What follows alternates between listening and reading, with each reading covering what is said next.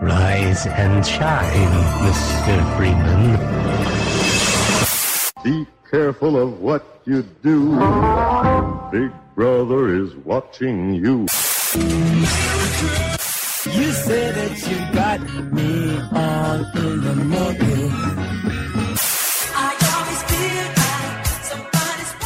Rather than offer you the illusion of free choice, I will take the liberty of choosing for you. Hello, everyone. This is the Hurricane Labs crew and a special VIP guest speaker recording here at the 2015 Converge Conference in Detroit, Michigan. We're going to go ahead and call this podcast today Don't Bother Trusting, Verify Everything. So let's go around and say hi, tell us what you do, and some cool fact about how weird you are that no one's going to remember. So I guess I'm going to go ahead and get started. I'm Kelsey Clark. I'm Hurricane Labs digital marketing specialist. So basically, I function as a part of the Hurricane Labs knowledge extension out there into the wide, wild web. And I really enjoy promoting the education and knowledge sharing across the InfoSec community. So something weird about me that who knows if anyone will remember. I love the band Mushroomhead. And no one believes that because I'm blonde, I'm a girl, and apparently I don't look like Mushroomhead would be in my musical interests. So sorry, Taylor Swift. I can kind of see it. yeah. So our guest speaker. Oh, I am the guest speaker. Yes, you are. so my name is Wolfgang Goerlich. I am uh, one of the organizers here at Converge Detroit, and I am also a cybersecurity strategist for CBI. Something weird about me. I am incredibly boring. I don't have anything weird. I'm sorry. it will come out later, I promise. Boring with your 20,000 Twitter followers. I don't think I so. I am incredible. And see, welcome again to the Hurricane Labs podcast. This is going to be fun. So speaking of boring, I guess I'm up next. Uh, I'm uh, Tom Kopchak. I'm one of the senior security engineers and the team lead of our operations team uh, at Hurricane. One of my roles is to keep the wheels running and the firewalls turning, I guess, for many of our managed customers. Weird thing about me, I'm uh, since Kelsey started with the music theme, I guess I'll continue with that. I'm a musician, a pianist, uh, and an organist. Do a lot of improv where we just kind of make up music on the spot. So I have two CDs that are out that uh, collectively about four people have probably downloaded. That's what I do in my free time, I guess. That's fantastic. I like the whole rotating of firewalls. You know, so many people forget that and they leave them in the one spot. Yeah, you got to fail over your clusters You've got to fail them. You got to rotate them around the room. You got to get some sunlight on them. I like that. Yeah, yeah, That's a absolutely. very You have to important. maximize the chi flow, of course. Yeah, chi across your firewalls. Maintaining feng shui with uh, firewalls is of the utmost importance. I mean, New companies can. all too often I see that you don't have that, and just those firewalls, they get grouchy. Yeah. And then they just start dropping. And then they get stale. You bite it, and you're like, ugh, this this firewall clearly hasn't been rotated. So next up is uh, my name is Nick Jacob. I'm the new guy for now at Hurricane. I was hired as a QA for the SIEM and SOC operations. So that basically means I make sure that nobody else is screwed up with rules or anything, and make sure that they're all firing as need be. He makes sure stuff works after we rotate the firewall. Exactly. I've got to make sure that they can rotate. I I know think. that's sort of like Laverne and Shirley, like assembly line with you guys go back and forth real quick. Yeah. Going the- on through my mind. The big thing is is pretty much uh, I'm not entirely sure what I do ever. And Nick's worked with me for the past, and I will attest that that is pretty much. Par for the course. I've managed to continue a long, illustrious career of making things up. You'll Oh. fit in well. So something interesting about me. Uh, I'm on an eternal quest to make the next story about myself seem more impressive than the last, and see just how many people I can get to believe that story. So far, pretty well, since, like I said, my entire career has been built off that. And last, I'm Calvin Hedler. I'm a an intern at Hurricane Labs. I'm on the pen test team, the newest member of the pen test team.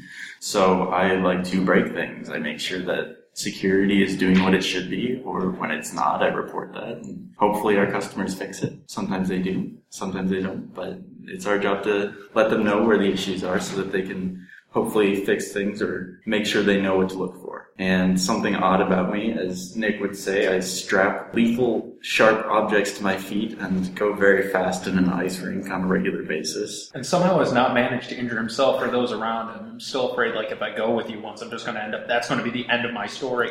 What did he do? Did he fight a bear? Was he out, like, climbing a mountain? No, he tripped while skating No. and cut his head off. The Iceman cometh. exactly. Like, it, it would be so such an unimpressive end to He did what? Have you met Kelvin? Enough said. Exactly. Most I don't of us know. just do that in a car, you know, so you, you don't have the protected metal around. No, to- it's, to go it's a little bit night. it's a little bit different going into a wall head first at 25 miles an hour when you don't have a car to protect you. Hmm. Oh. Do you speak from experience? Yes, I do. He- he really I. I was a little sore for a couple days afterwards. It's not bad, all things considered. That sounds like a fairy tale. I think your story is going to be really great, Nick. Um, One already. and the game begins. So anyway, we're having a great time here at Converge. Um, this morning we had Raphael Mudge as our keynote speaker. He was talking about red team and pen testing stuff, so that was awesome. And so far today, topics have ranged from homebrew censorship detection by analysis of BGP data, interesting, to the discussion of the four pillars that guide wishful project thoughts into a reality, which we just, well, Tom and I were just at. And then our own Tom Kopchak also spoke about DNS this morning. And DNS is really a critical service for the operation of the internet as we know it.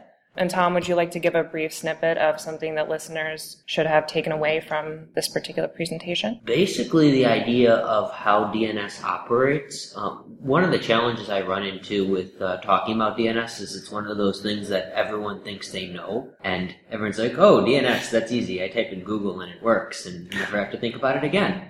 Uh, but then when you actually get down to it, like, "Hey, how can you tell me how DNS works?" and I get uh, a blank stare. And it's one of the things that I've ran into trouble with that talk. I guess is people think that hey, it's not anything we need to know, but all too often it's one of those ones that when you're finished, everyone's like, "Oh, that's really interesting," and I learned stuff. So people learn stuff. I feel like I'm at least trying. So I get really excited about covert channels. I like the you know the, the evasion, the hiding information. I've ran SIEMs and SOCs for a long time, so I like to defeat those. So one of the things I liked about your talk was you delved into that. Right? Here's how DNS covert channels work. You mentioned a couple tools that you're using to test it out, and there seemed to be some good discussion in the back about that as well. yeah, absolutely. The uh, talking about DNS tunneling was one of those. Uh, it's it's something I like to throw out there, and depending on the audience, some people are just like, "Okay, Tom, shut up. Let's go home." Uh, some audiences really take that and go with it. And the nice thing about this audience is they really seem to catch on to that and had some good discussion on it. I agree. What was the tool you mentioned you guys were using?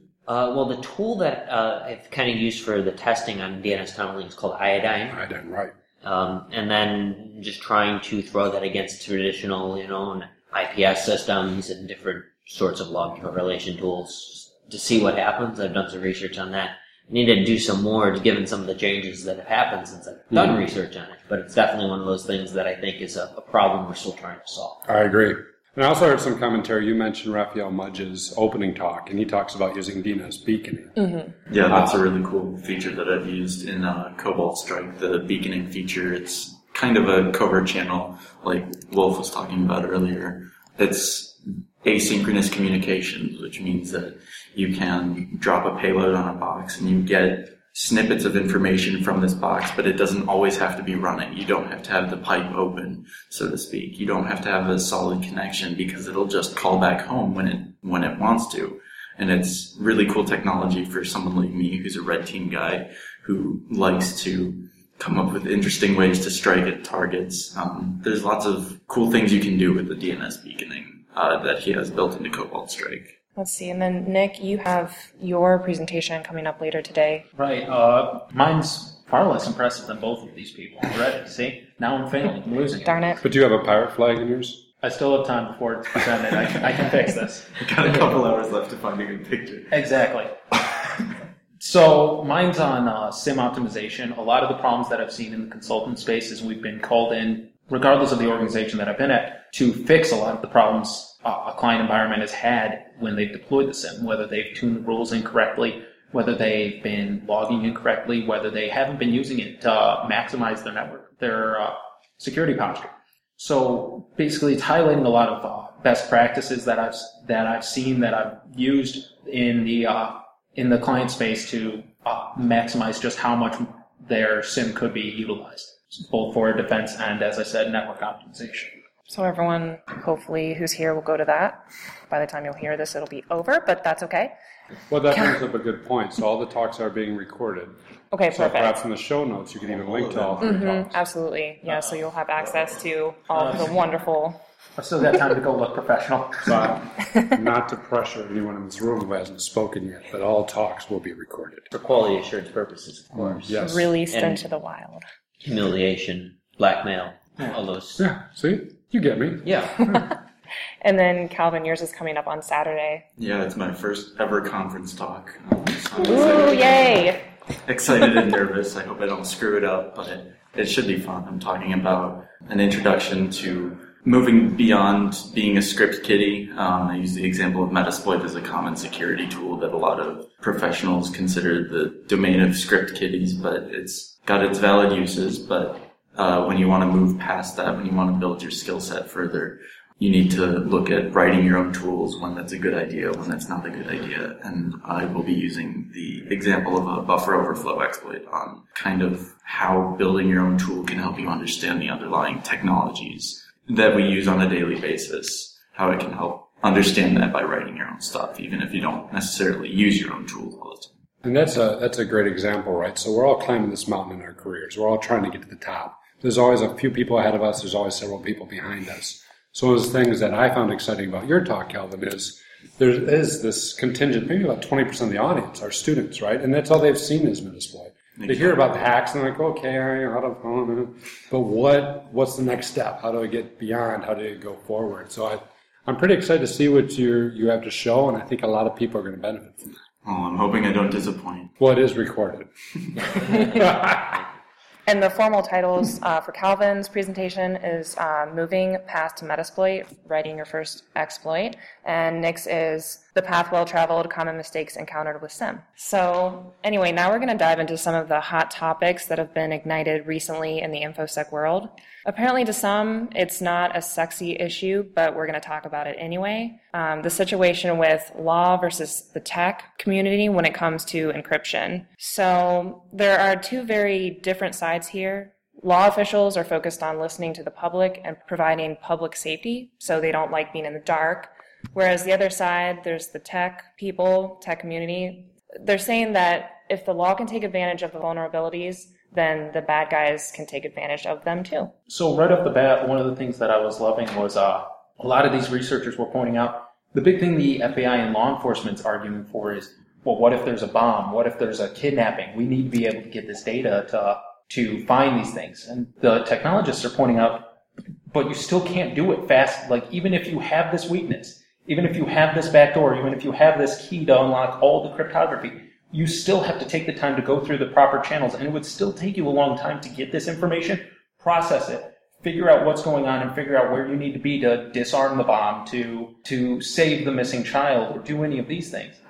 And you're you're not actually. It, it's not as simple as we have the data now we know everything, and we can always know where the threat is coming from. Because there's way too much data to do that all at once, at least with our current within current realms of technology. So that was one of the things that I was like I was I was kind of surprised that they're making this argument, even beyond the fact that it's a vulnerability, it's a blatant vulnerability in encryption to demand that we always have a backdoor available for them, is that it wouldn't be effective even if there was. And this is something that's been going on since the 90s with the Clipper chip and the NSA trying to mandate that everybody use uh, skipjack, I think the algorithm was. Yeah, that was proven to be incredibly flawed. Uh, that was before before I was interested in computers uh, by quite a few years, but uh, it's still something that's been going on for many years. And It's something like even we've even had movies about it. It's like whenever there's a key to get into the place, the key always goes missing or falls into the wrong hands. And then sneakers comes to mind. Yeah, exactly. sneakers. It's always that kind of situation. We make fun of it in our movies, and the law and law enforcement is still demanding we do this. Well, you guys mentioned the 90s. You guys remember when the uh, Twin Towers were bombed in the 90s? Yeah. Right? So, how did that bombing get caught and stopped and everything? Well, it was police work. It was solid police work. They didn't decrypt a communication. They didn't intercept some, you know, secret coded message. It was good police work and good, you know, boots on the ground. How did they break up the mob? Good police work. How did they do any of these things? Good police work. Good police work and listening at the right time and acting will always be decrypting and trying to sort through this massive amount of data that's on the internet. And realistically, the people who are perpetrating crimes, they're people just like anyone else, and maybe not in the sense of just like everyone else, but they have to communicate. They're, they have their their egos. Yeah. It's very rare in a lot of the cases of organized crime or other kinds of plots. Mhm. People are a lot of times going to talk to someone else about it. They're going to brag about it. Absolutely. And that you know, just face-to-face communication protocol is by nature not encrypted. hmm And you have that as soon as you know someone has that information, and however they communicate that, they, there's going to be some kind of chain that police or investigators can put together a lot of Right. times. So really, like the big point was, it, it, it seemed to be that the FBI was frustrated that they couldn't get more information rather than they really needed. It's pointed out they've been doing their job for a while before we had computers, before encryption was as widespread as it was, and they've been doing it pretty effectively. This is just them wanting more and being frustrated that a lot of companies are rising up to say mm, no. And you would think that when some of the smartest cryptographers, some of the smartest technologists in the world are saying that this is a very bad idea and that this is not something that you should even remotely consider, they would listen. But they have that argument that, but what if something bad happens and we need that data? Exactly, and then there were the uh, the international implications of well, if the U.S. demands that we have a backdoor to encryption, why would if every other country that has their own their own investigation teams say, well, we need that backdoor as well? Well, at that point, why even have encryption? It seems relatively pointless to even bother with that kind of work if everybody's able to un- de-encrypt everything. Unencrypt? Yeah, unencrypt. At that point, if, if everybody can get into it, the encryption becomes pointless in, the, in its entirety. So their answer to the, well, what if every other allied country or every other enemy country demands that they have that backdoor as well? Well, we'll figure that out later. And it's not like there's enough problems with encryption even when you're not trying to design in backdoors. Exactly. How many algorithms that were designed to be completely secure have fallen?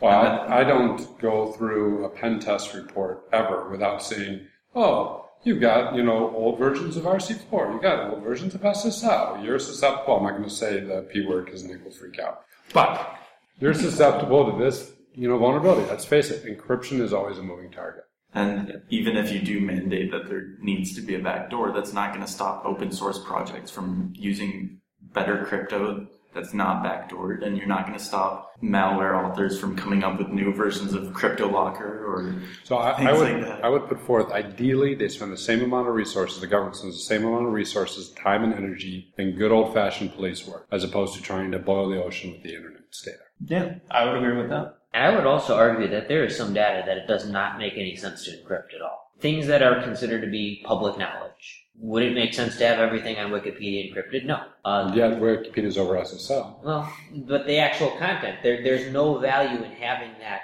encrypted at rest, for example, because it At can rest, be accessed from anyone. I look at the same way, even like if you had encryption can fail and it can make data recovery more difficult. Family photos, for example. I don't necessarily see that as being the best thing to encrypt because you want to make sure that you can recover it easily in the case of a problem. You clearly haven't seen my family photos. Maybe some of your family photos, but like the, the you know the G-rated safe ones, you know, that you're okay with getting out there. That that sort of thing. I think that there's the whole usability versus security sort of thing. If there's something you don't want to lose ever, Well, so having now- encryption, not having it encrypted, I think has some value. And I know that goes against the whole like you know Well- tinfoil hat. Let's encrypt, Encrypt everything. all the things. Yeah. Now, I don't have my tinfoil hat today, so I feel un- undressed for this uh, conversation. However, I would say whenever we get to a point of security versus usability or security versus privacy, that tells me there's a failure in the way to define usability and the failure in the way to define privacy. I agree with you that today the usability sucks around the backup and restoration of encrypted data. But I would argue that's a usability problem. You know what I mean? Why are we not making these products easier to use? Same thing with uh, Moxie Marlinspike had a great blog article on the death of PGP. The point he was making was PGP failed because they did not make it usable. If we get to a security versus usability conversation or security versus privacy conversations between that's because us, the guys with the boots on the ground, the guys who are doing it, have failed to fix the usability and privacy issues. Yeah, I know a lot of people who use PGP, but I don't know anyone who likes using PGP. I hate it, and and I, I would encrypt my family photos. So what we're all saying is that uh, we need backdoors and encryption, and we need to give the government the master keys, obviously. Totally. That's completely our position. But besides what Tom was saying, that, you know, certain things like the content on Wikipedia or whatever, would you say that encryption is vital to all forms of online activity, or are there some things that can be left unencrypted? I don't know about you, but I come to the perception of if you want to encrypt everything, go for it. If you want to do that, then you can encrypt all your family photos, regardless of if they're your kids' first steps or whatever. I, I don't think it matters if you choose to encrypt or not in that case. I think it just you have to understand the implications either Agreed. of, of either way. If I'm not encrypting, you know, something like that and it gets out on the internet, you know, that's my fault. It probably wouldn't happen for you. They'd be encrypted files that they'd have to break the encryption of. And then again, if something fails with the encryption, I'm going to be much more likely to forensically recover my stuff as opposed to him. So it's a trade-off. And also, one of the issues I see is that a lot of this discussion is happening at a level that's way above the average user. It's more than they would care about. It's more than they understand because we don't make these issues clearer. And easy Because- to use. Exactly. It doesn't happen at a level that the average person can care about because they don't have the knowledge of why it's a bad idea. They just hear what other people say, and whether that's the government saying that encryption is bad, um, or it's security people saying that we need encryption. I think that a lot of it is happening at a level that's not understandable to the people who would end up being affected by it mostly. And, and to that point, it actually goes to some another problem that us as the information security community have, which you did a blog post on, where you wouldn't go to a mechanic that was insistent upon terrifying you. This And is yet- Wolf who did a blog. blog Yeah, post. sorry, sorry, you guys can't see me point. Uh, Wolf wrote a blog post about how the idea of us being scary and us kind of getting our jollies off on being terrifying to the normal person isn't really how we want our community to be presented and also impacts how we're how we are accepted as far as what our points are. The government's coming and saying we could prevent a terrorist bombing if we had a back door. And then we come in and say, yeah, but if they if they did this, I could make a plane flip over and blow up and we're like, well and the average person is saying, We want to stop that. That sounds scary. That's horrible. Why would we listen to this guy? He's he's awful. Yeah. And and that and that goes to what you're saying about us not even communicating properly and getting the idea of why this is a it would be a bad idea in the first place. So Kelvin's point is good communication, clearly communicate it, and, and explain what's going on, make it easy. And show people why they should care. Yeah, and why they what- should care. what Tied the to what's are. important to them. Tom's getting back to know when to use it, and when not to use it. I think even if you make an encryption product easy to use in that sense, your encryption key is still protected by a passphrase. That gets back to the whole password situation. Well that's an end user problem. End users just suck at passwords. So, It's true. Yeah, that, that's the truth. so what does your encryption buy you? It, the only thing it does is it makes it more difficult for people to deal, for the users to deal with. And yeah, if we fix that problem and make it more transparent, sure, we solve that problem. But we're still encryption is just more overhead. Encryption's always more overhead, but we're we're in a, a day and age where computing is cheap. It's the No, cheapest it's ever been, and it's only getting cheaper. So let, let's use it for encryption. I think too, a lot of people assume encryption is only for privacy, right? Only for making my files unreadable. The thing we always forget, or not always forget, but often forget, is it's for buying you time. So in that case, if if someone's guessing that password, uh, perhaps someone may be having a SIEM that they're monitoring, looking for people who are guessing passwords. It, yeah, it's far easier to see somebody hacking away at it than it would be to see somebody just get some information and move it. Legitimate looking in for traffic will just fall to the wayside and nobody will pick, will pick up on Yeah. that. And I hear there's a talk at, at Converge about creating a well mon- uh, well matured monitoring program that could catch that well tuned program, right? Exactly. I hear if you listen to this guy, you may learn a thing about how to improve your security posture using monitoring. And I think I think a, a large part of what we do is mainly helping clients remove the low hanging fruit. Because for most clients, for most end users as well, it's about removing the easy ways in for somebody like me to get in and steal your data. It's about being better than the company down the street is at that so that you don't get hacked, even if they do. It's not about being the best you can possibly be. You just have to be better than most. I couldn't agree more. Every morning I'm like, how can I make my clients better than Calvin? Every single morning, that's what I wake up thinking. No, but it's you're absolutely right. You walk into most environments, and if they can spend hundred dollars and fix hundred different problems with one dollar a piece, or spend hundred dollars in a bright shiny box that's going to maybe fix two problems, what are we telling them to do? Let's clear off the weeds and get the low hanging stuff taken care of. Exactly. And I think encryption is just one of those things. If you can protect data in transit better so that nobody can read it except its intended recipient, it doesn't, it becomes less of an issue as that becomes the accepted standard because people will find ways to make that easier. People will find ways to make that faster. I agree. And I think it doesn't matter if everything's encrypted or if, if some things are not encrypted as long as the important stuff does become easier to use and the critical applications, the critical data is protected in transit. Yeah, and you look at like web apps, for example. Why have the application try to decide, hey, I'm going to encrypt the social security number, but not birth dates, and then you have the person who mixes up their social security number and birth date because you know they're totally the same thing. But you could en- end up with the case where you have that PII data in a field that isn't encrypted. Just Yes. encrypt the whole thing, and then Right. you guys dump a database. It's all encrypted anyway, so it makes it a little bit more difficult. And now I have to, like you said, buy the time Mhm. to uh, try to decrypt that, break the encryption, as opposed to just having plain text. So yeah, I think coming full circle, we know we need to encrypt things. We need Yeah. to prevent people from getting in. Everyone and their brothers trying to to get into our data. We know that all the time. Um, and if we can encrypt the full database or make Kelvin's life hard, we're in a better place. You look at what happened with with Hacking Team, and I think we're we're going into the next topic. Go for it, Kelvin. Hacking Team is a company that makes both uh, what are called remote administration tools, also called RATs, which are commonly used by malware as well.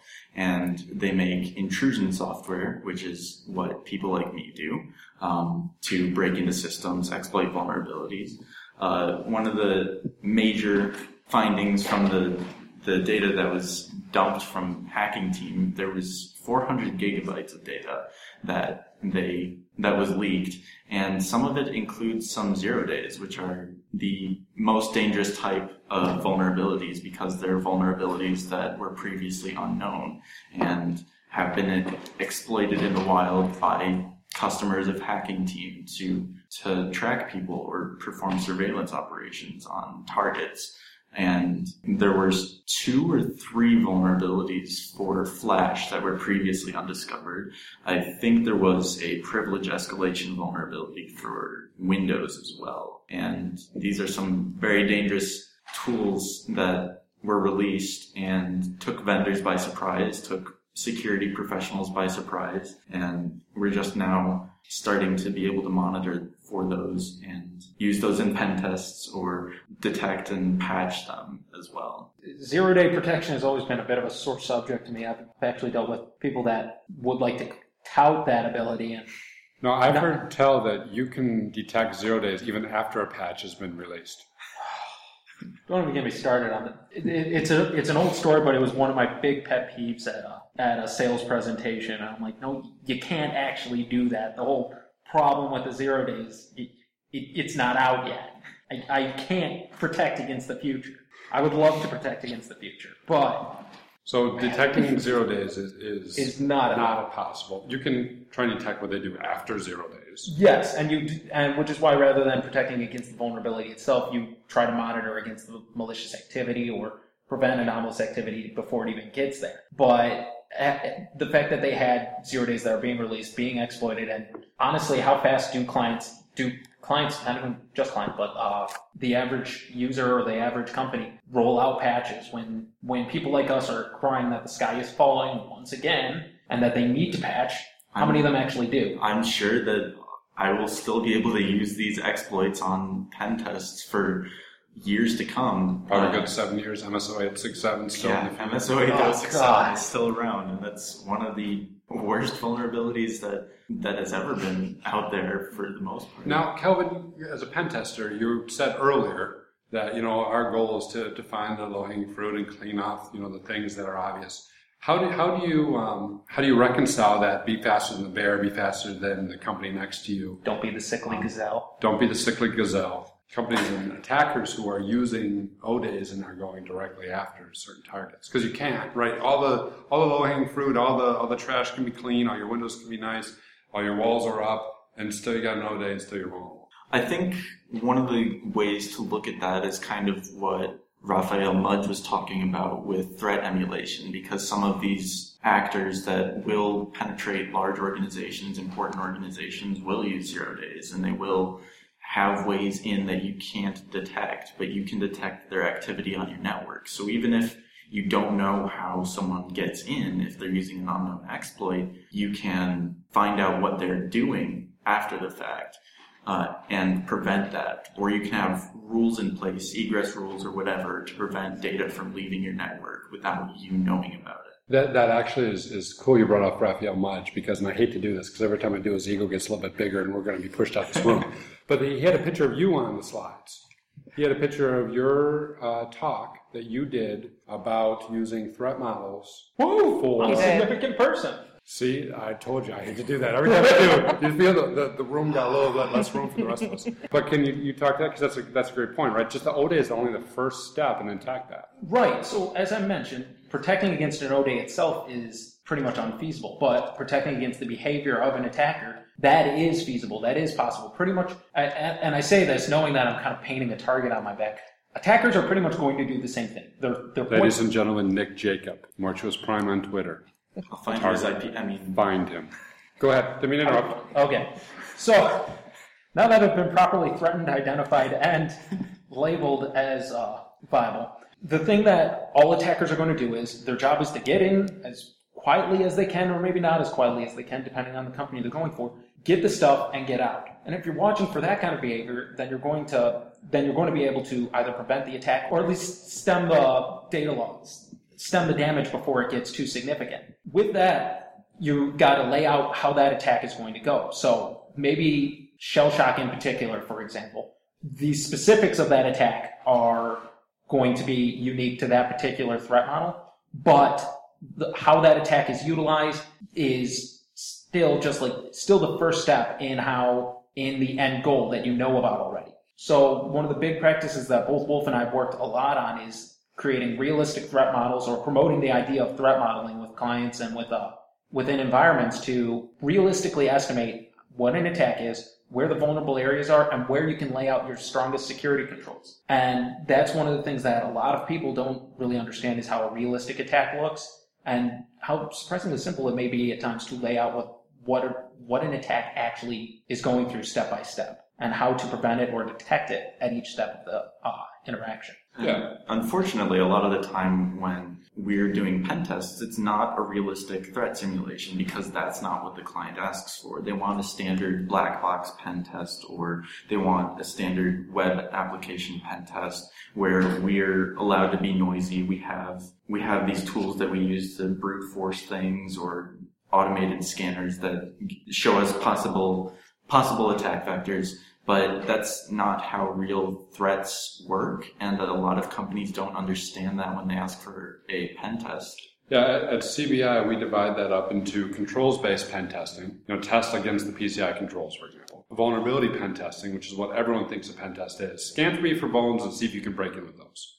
And then finally, scenario-based pen testing, right? So as it's an education process for the market. You may think a pen test is only a vuln, uh, but have you thought about these scenarios? And would you like us to test those scenarios? And I think that's something that it would be cool to do a lot more of going forward because that's what's going to be more valuable in the future. It's going to be what keeps good pen testers relevant and it's going to be what keeps good assessment organizations relevant is providing that ability because as these threats grow more dangerous, they also grow more targeted and that's the sort of exercise that's most valuable to a company that will be targeted. So I kind of want to jump into something that is a little less uh, technical, a little more socially oriented. So Google has a lot going on, right? Um, they have some major societal impacts. They're doing things like free code teaching for children this summer. You know, they're offering free broadband to low-income families, the self-driving cars, etc. The question posed is: Is it Google's job to fix society? I'd say society's doing a pretty bad job of fixing itself. So I welcome the technocracy. To to anybody that hasn't yet doesn't know this, I'm a huge gamer. So if anybody gets that reference, contact me on Twitter. We can talk. And if you don't get that reference, remember, big target on his back. Yeah, you can make fun of me relentlessly. Absolutely. It's okay. My ego can take it. I don't think it's necessarily Google's job to do that. I think it's important that somebody is pushing for these changes, for using technology in a manner that will help society as a whole. I don't know if Google is going about it entirely the right way because I'm not entirely familiar with what their overall strategy is, but I think that as long as they're working in the public's best interest, uh, whatever else you might think about Google, I think they're doing a lot of things that could benefit us in the future. They've got a lot of a lot of moonshots that are that if they pan out could actually impact us a great deal and a great deal for the better. And I think that's important that somebody's doing it. Yeah, that's a lot that's of a- other companies. Yeah, that's too. a very important distinction to make. Is it's somebody needs to be doing it, and it just happens happens to be Google that's getting the most press for it, and they're they're leading the way in a lot of ways that I think are are in fact a good idea. I still don't get why self driving cars haven't been already done, but Well, leading technology areas, those markets always have companies that have extra money. And those companies historically, as part of brand building and whatnot, have invested that money in the greater good of society, which has been phenomenal across the board for America and for the United States. You can go back to the telegraph, right? The telegraph companies were doing picnics and organizing things for the local town. Railroads brought us the, the time zones. Uh, look at everything the electrical companies did in the early days. I mean, again and again and again, we see technology companies stepping forward, opening up new markets, and then giving back. I used that metaphor earlier about climbing the mountain. I mean, society is progressing forward, but we've got a lot of people who are still in the valley that we're trying to bring along with us. And you see it, companies like Facebook doing it as well. They are trying to help more people have access to more technology, uh, better technology, and hopefully it's a net positive, although jury's still out on a lot of that. Yeah. Well, Hurricane Labs too, right? You guys are in technology. You guys are out here. You're educating people. I mean, and I'm sure you guys do a lot in the Cleveland area. I'm not entirely familiar what you do with pro- nonprofits and whatnot. You know, various presentations at meetings. I mean, anything we can really show up to and, Absolutely, it's all about outreach. right. Exactly. Uh, CBI, the company I work for, we run a Detroit-based charity where we help uh, dogs get placed. We help, you know, stand up buildings, clearing out our rubble. Everyone gets together and volunteers that way. I mean, lots of companies across the tech space uh, are giving back, and I think that's a great thing. And I think Google's one of the biggest, and they're giving back in the biggest way. And it's really very cool because they can both assist with these charitable donations and things like that, and they can also assist by uh, brainstorming more technology that'll help people have access to the things they need and help people be safer, hopefully, with their cars not crashing into each other, things like that.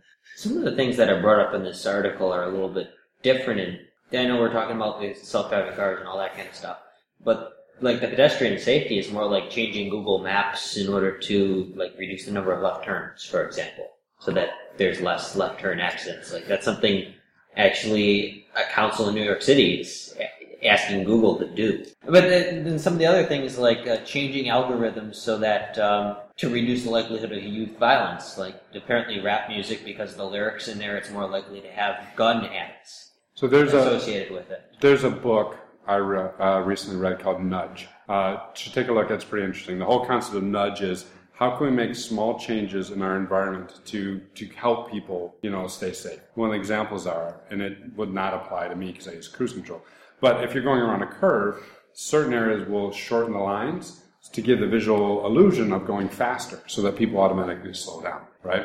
The whole concept of nudge and the uh, concept of algorithms keeping you from turning left and whatnot, or at least recommending you not, I would argue is a good one because we're not telling people what to do. You can still ignore your GPS. I ignore my GPS every single day and it yells at me constantly. You can still do whatever you want, but let's make it, let's give people a little nudge in the right direction and help them out. With the massive amount of data Google has, sounds good to me. And I would say that it's not their responsibility to do that, but they are making a lot of good moves in that area. They are doing a lot of things that will benefit people, not just their organization. to, to, to boot. Like you have the power, you have the information, you have the ability to influence society in a way that they won't even notice. Nobody's going to notice that. Hey, you know, I I don't turn left as much as I used to a year ago. Are you telling me you wouldn't use that power? I I won't lie. Like that, that's, that's You are not getting that power. that specifically is probably why I'm never going to get a job at Google. They're going to be like, well, we want to hire you, but this mega maniacal podcast you did way back when, we think you're going to go insane. Well, speaking of jobs at Google and you know having control, um, the part that I'm interested in, you know, sexism has been coming up a lot uh, in regards to Google and just across the tech community. The most recent issue with Google is that they found that Google Ads were targeting um, male users for job postings that were high-paying executive jobs more often than women. So, just in regards to the sexism, is there any I'm just curious if there's any commentary on that. You know, whether Google or other companies in the tech community should be working harder on this. To me, that's always struck me as a bit of a societal thing.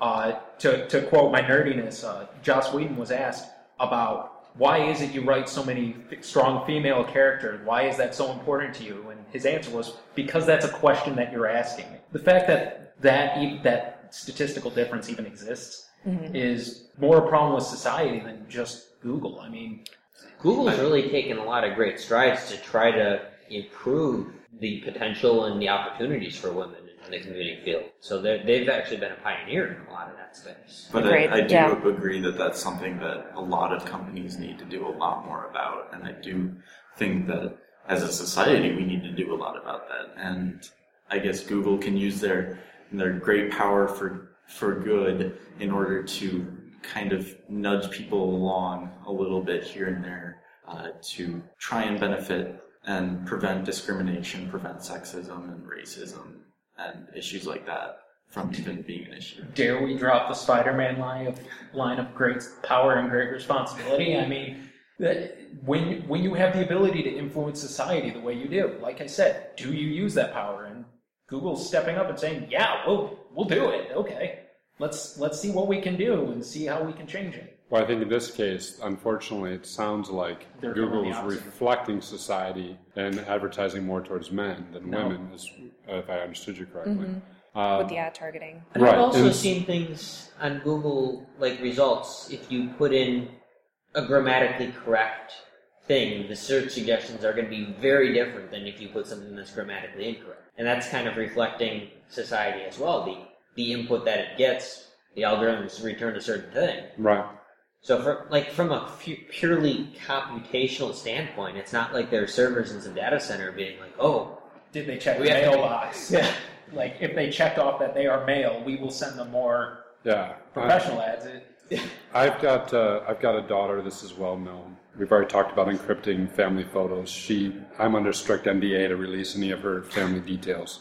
Uh, but she is is heavily in the STEM, heavily in the computing. Uh, she's spoken at security conferences from a from a young girl on, and uh, now she's doing a lot of robotics work. Uh, where I'm going with this is I've got a very vested interest. I want to see it fixed. But saying, hey, we're going to make people make a couple less left turns is a lot easier than saying we're going to address sexism that's been going on for way too long. Especially when it's an automated function that is basically responding to what exists in society. I mean, kind of every, every nudge in the right direction to fix that, I'm all for.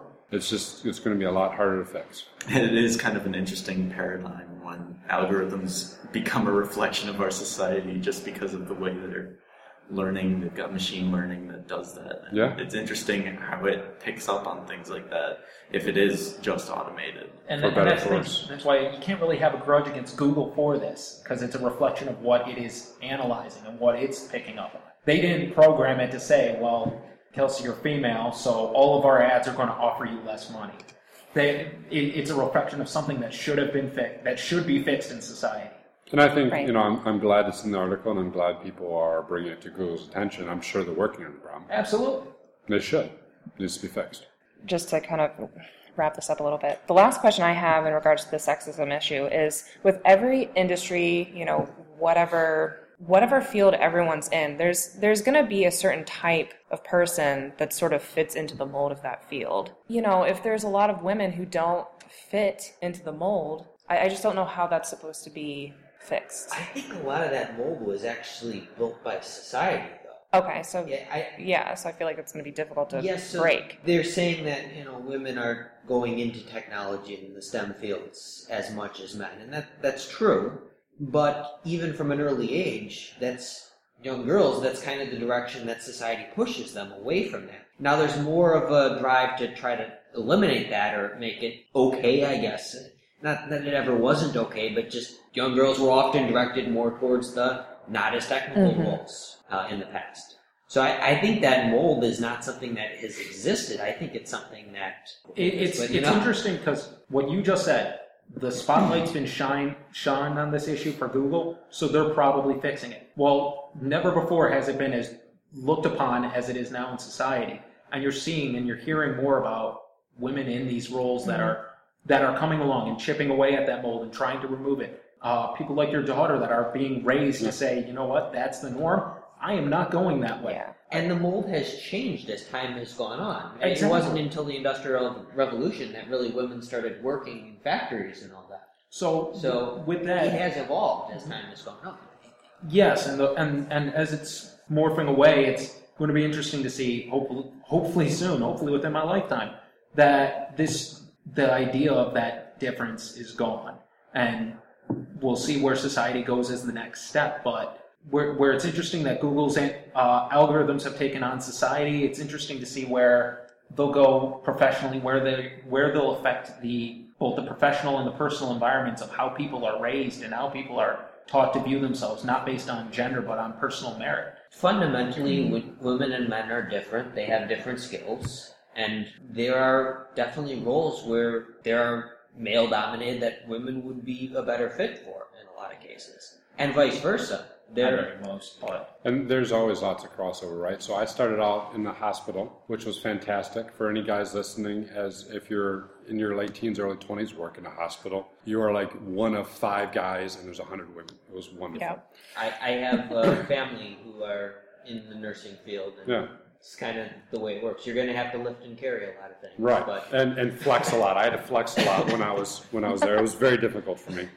Uh, worked out a lot. Yeah, it- it- ate, ate, ate well, lots of protein. But uh, the other thing is, you know, we're, we're seeing that same type of percentage now. You know, 5, 10, 20, 20 percent. I don't know the numbers at. Uh, at my last job was about 50-50 men and women on, on the team. Uh, I don't know the numbers at CBI, but I, I think it's probably pretty close. We got lots of women consultants. I know there's lots of women at CBI. You did not mention hurricane. uh, um, Hurricane. There's lots of women at Hurricane. You did not mention uh, Amanda Berlin. She's also speaking here. Certainly. So is Talking it? about people that break molds. I, I, they She breaks both- a lot. They,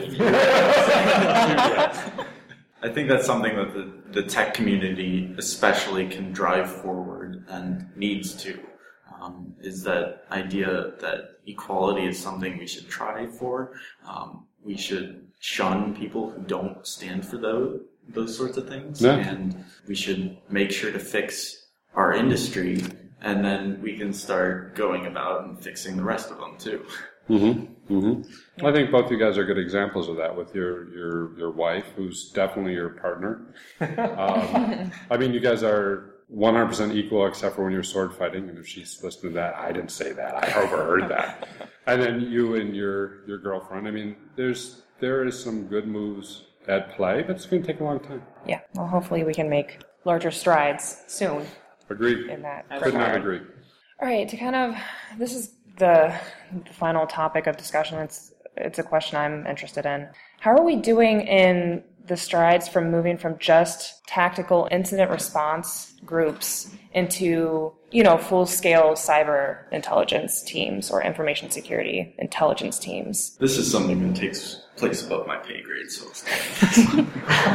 well, And Calvin bows out of the conversation. Over to you, Tom. I, I guess I'm going to have to just now. what I see in industry a lot, you, you're still very much stuck in the whack-a-mole. There are the cycle I see a lot of. Hey, you get an alert for this sort of oh, malware. This machine's compromised. We we scan the system. Maybe we patch it. Quarantine patch. Yeah, and then that same thing happens again. You know, somewhere else, and the same process is done. And then it's just a continuous cycle of you know you show up with the uh, incident response toolkit. You know, you format the machine. We, There's not necessarily the strives to do more. And a lot of times, I don't even know if companies have the resources or the manpower to do more. So here's the interesting part, uh, coming from the internal side. What what's kind of a neat to me to see is the fact that Kelvin's job exists at all. The fact that companies are coming out and saying, hey, we want you to hack us so that we can see what we can fix ahead of time. Are all of those pen tests perfect? No. Are they, some of them done incorrectly? Yes. There are still strides be made. But the fact that people are asking those questions, asking for that intelligence ahead of time instead of saying, help desk, my uh, X, Y, and Z's person, person's uh, computers are infected. Can you go take care of these ones too? The fact that we have security teams in organizations instead of just a help desk that responds constantly to replace the machine and pray to the gods that they didn't lose any personal information and that they're going to be on the news. That's a big step forward in becoming a in becoming a more secure world, really, in, in, in changing the landscape of how uh, criminal activities go. It's you're, you're always going to have the incident response teams. You're always going to need a blue team. You're always going to have the guys that are going to come in with the toolkit and do the analysis, do the forensics, fix the things. But now there's a lot more companies taking those proactive steps of saying, well, how about we do this before we're the next anthem, And then- before we're the next target. And there are a lot of companies that are learning lessons from other companies' incidents that are taking that intelligence, those attack methods, those um, key indicators, and safe threat models. and u- and using those to model these threats appropriately and to to get to get better at detecting these threats and responding to them. And I think that's an important aspect of it. And I think we need to remember it's it's a spectrum, right? It's, it's uh, maturity. I don't know anything. What's going on? Oh my God! Something happened. Quick image the box. Very mature. Two. All right. I know what happened. I got some logs. Okay. Now I kind of know what to do, and if it happens again, I've got a process. Two. All right. I've got I've got good logging, central logging. I've got instant response plan. I've got some uh, you know rules and correlation. To now I'm gathering threat intel. I'm on the ISACs information sharing centers. I'm plugging in my IP address and my indicators and my mail malware signatures. Okay, I'm doing really good, and I'm maintaining that, and I'm looking for that in addition to all these other things.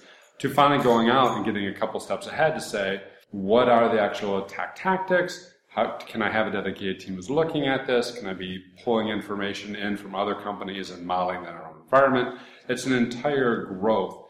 And I've started to see, I've got one, one client that I've, I was really amazed at. They, they've took this whole journey and now they've got three guys and they're, it's just completely strategy, just completely brain trust. They're forming a threat intel group. They're reaching out to different groups and trying to see what's going on, different companies to see what uh, they learned and how they can reproduce it, scouring the dark web, reading the news, planning ahead, all the things you said. How do I know that I'm not going to become the next anthem? That's what these three guys are charged with. But to do that, you've got to go through the entire journey, and then you've got to ha- take a leap of faith to say, I'm going to pull these guys out of the SOC, and I'm just going to trust that they're doing something. That looks like they're only reading Slashdot and giggling over Reddit, but I'm sure they've got this. You know, I mean, you got to you got to pull them out of the day-to-day operations so you can think strategically. That's that's the challenge, right? Is Absolutely. Traversing and then getting people in place. And to plug uh, Raphael Mudge's keynote from earlier again, um, that's something that will keep pen testers more relevant, even as our tools get detected, our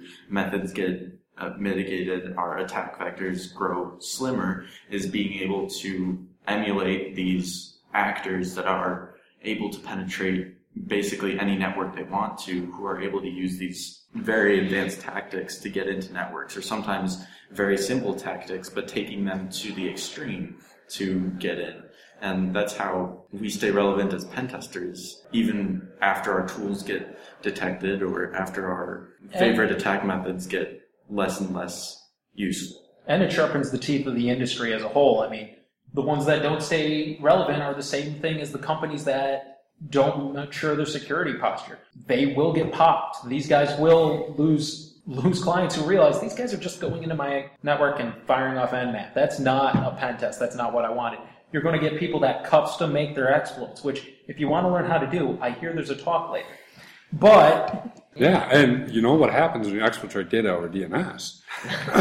so I, I, I think you know I hear a lot of the same things, and really what's interesting to me is today. Again, thinking about that maturity, in the first like half of that maturity, if you do something, Kelvin, and they catch you, that's like, uh, oh look, our controls are good. Yay, Kelvin, you must have done not such a good job. Maybe we need a different pen tester. I don't know, right?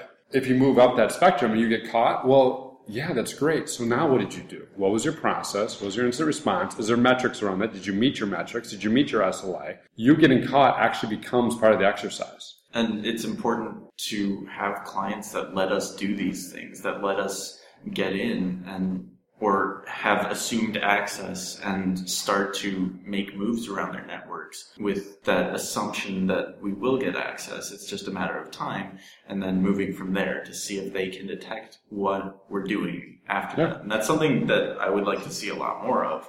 Um, but it's harder for companies to accept that. Well, again, it all depends on where they're in the maturity model, right? Exactly. I think um, so. One of the examples I always use is Barracuda. You guys remember the Barracuda story where Barracuda is this WAF manufacturer and they got this website and they got this WAF and they sell this WAF and the WAF's great and no one can break in their website and everything. And they did maintenance and they turned off the WAF. And someone did SQL injection on their website and dumped all the customer data. Did you guys hear about this? Oh, no, I did not hear So about this. every single pen test ever, are you testing through the WAF if you're hitting a website? Absolutely. Yeah. How many clients are smart enough to go, hey, what happens if our WAF accidentally gets disabled? Let's have Kelvin test it that way. A handful, but it's an education process. One of the best examples of a pen test was exactly that. In a pen test, you only have so much time. You're not going to hire Calvin to indefinitely hammer away on uh, your firewalls and stuff, hoping he one day gets in.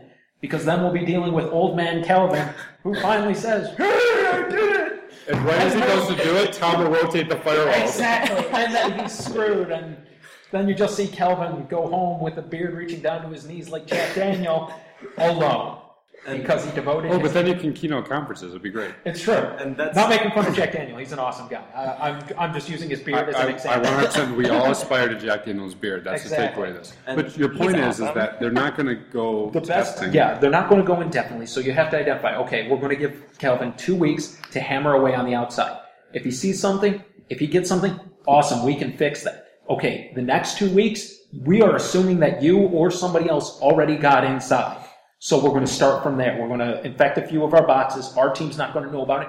Go. And that's And- an issue with a lot of pen tests because a lot of customers don't understand that. A lot of the pen tests we do, um, we might not be able to get shells because the the perimeter is pretty good at keeping stuff out because that's become like the lowest hanging standard. Even if there's cross-site scripting on your site or something like that, there might not be a way to actually break into the internal network, even if you can get a little bit of information about that. And you can look at that as pen testers failing to not get in because we aren't good at our jobs or whatever. You can also look at that as a bad example of a test because somebody will do something at some point that will get you infected. Absolutely. And so, um, Tom, do you do much on the like the monitoring side or forensic side? Sometimes more on a personal sort of thing. Okay. So forensics is somewhat one of my interests. All right. So what- what I was wondering is, from an incident response perspective, how much you've seen, and maybe the question goes to you, Nick, 'cause I know you monitor this as well. How oftentimes the bad guys break in through the perimeter versus send a phishing email or do something, give a call.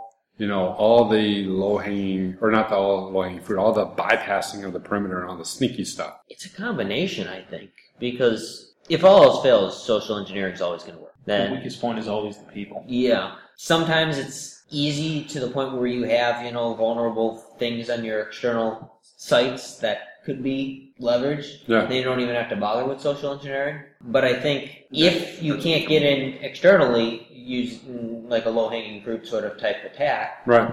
you're more off. at least the attacker was more likely going to be trying some social engineering to get that, you know, spear phishing foothold and then remote, go from there. Remote exploits are becoming much less common than they were. Like Yeah. it would be very, very surprising to find like an MS08-067 On the um, internet. On the internet, it would be very, very uncommon to find a new vulnerability like that. It'd be very, very surprising and very bad. That's because every MS08-067 on the internet has already been exploited That's true. within seconds That's true. of I, being I, connected I'm, to the I'm not internet. talking. so- I'm talking less about that specific vulnerability as to something like that class of vulnerability, a remotely ex- exploitable vulnerability that's going to give you root on a box instantly. yeah. So I was a security officer and uh, managed the security teams, the dev teams, and the IT teams for about seven years at a financial services firm. Hey, I know that. Yes, you do. I once had this intern, and everything went to hell, I believe.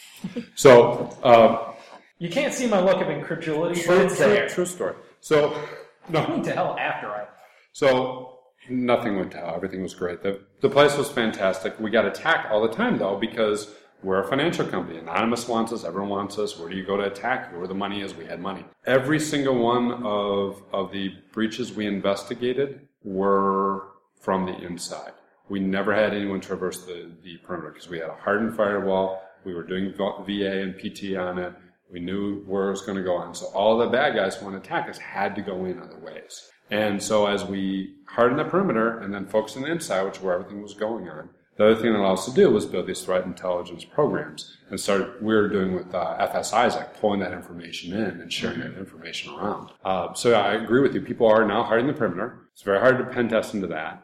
Yeah, but Uh, the Great pen Wall of test- China is a very old defense mechanism. Correct. So all you do is you walk around the wall. We all know this. And, and so that's what the criminals are doing. That's what our assessments need to be doing. And And, we also need to start educating the clients on what's next. What do you do now? And, And from- even from a, like an outside you know, inbound protection on a firewall, that's been kind of things we've been preaching for years. Yeah. We've been talking about outbound filtering for years too, and it's like significantly less likely to be implemented. Would you believe I actually had that argument like this year? We Oh, shouldn't yeah. do egress filtering.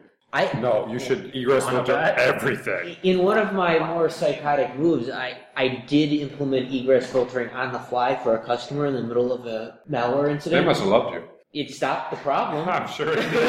I'm 100% sure it did. It's like, hey, so at this point, you allow everything out. In five minutes from now, we're going to allow 8443 and your DNS servers can do DNS. Yeah, And oh, yeah, we'll let email out too. right, absolutely. And, it- From your email servers, though, Yes. not from your desktops. and that at least allowed them to buy enough time, like we Yeah. talk about, to help remediate the problem. Right. There's just there's just enough times though that you get on a box. It's not even have to be an IDS sensor. I've gotten on firewalls or just done a TCP dump. I'm like, there's something bad going on here. And if you can see that using the log correlation engine of your eyes looking at things flying through the screen, Yeah. That's bad. Now, how many of your clients take this one step forward? How many of your clients today are doing egress filtering on host-based firewalls? Are you showing off now? It feels like you're showing off. I'm not showing off. My point is, is that every time we put in a control, someone circumvents it, mm-hmm. and we've got to come up with a better control. That's true. And it's the But that's the nature of security. point. That's the nature of security. This is the this is what makes this interesting. This is what makes it fun. This is what makes us keep coming back. That's true. It's also what gives all us blue teamers gray hair. That's why I look like an old man. But I think also the clients need to understand why it is we need to test things from the inside, from an assumed compromise. Uh, That's why it's important. And I, I'm talking from a month and a half of, of No, experience from my true. new job, but I've been interested in this stuff for a while, and I see that a lot of pen tests are just and mappings and looking at web apps that we find because there's not much you can do to circumvent the perimeter. Even if their web app is full of holes, you might be able to get in through SQL or something. But cross-site scripting doesn't necessarily give you a good way to get in to bypass the perimeter. You have to test what it would be like if somebody did get in, because somebody will. But if your pen test group can't test that, then you will be caught completely unprepared, and that's something that the clients need to understand. Right, which is which falls on. I mean, that is in large part what I do on a day-to-day basis. Meeting with senior security leaders, explaining the current threats, explaining what I've seen that works well, and explaining what I think uh, is failing, and having those conversations and educating. So next time I'll be like, "Here's a picture of Kelvin." You don't want Kelvin to be bored. You want Kelvin to be happy. I have a picture of you sad, and a picture of Kelvin happy. No, I mean it's it's uh, it's an education in the marketplace. We've educated people that we need to pen test. We're doing good there. Now we need to educate them in the next step. Exactly.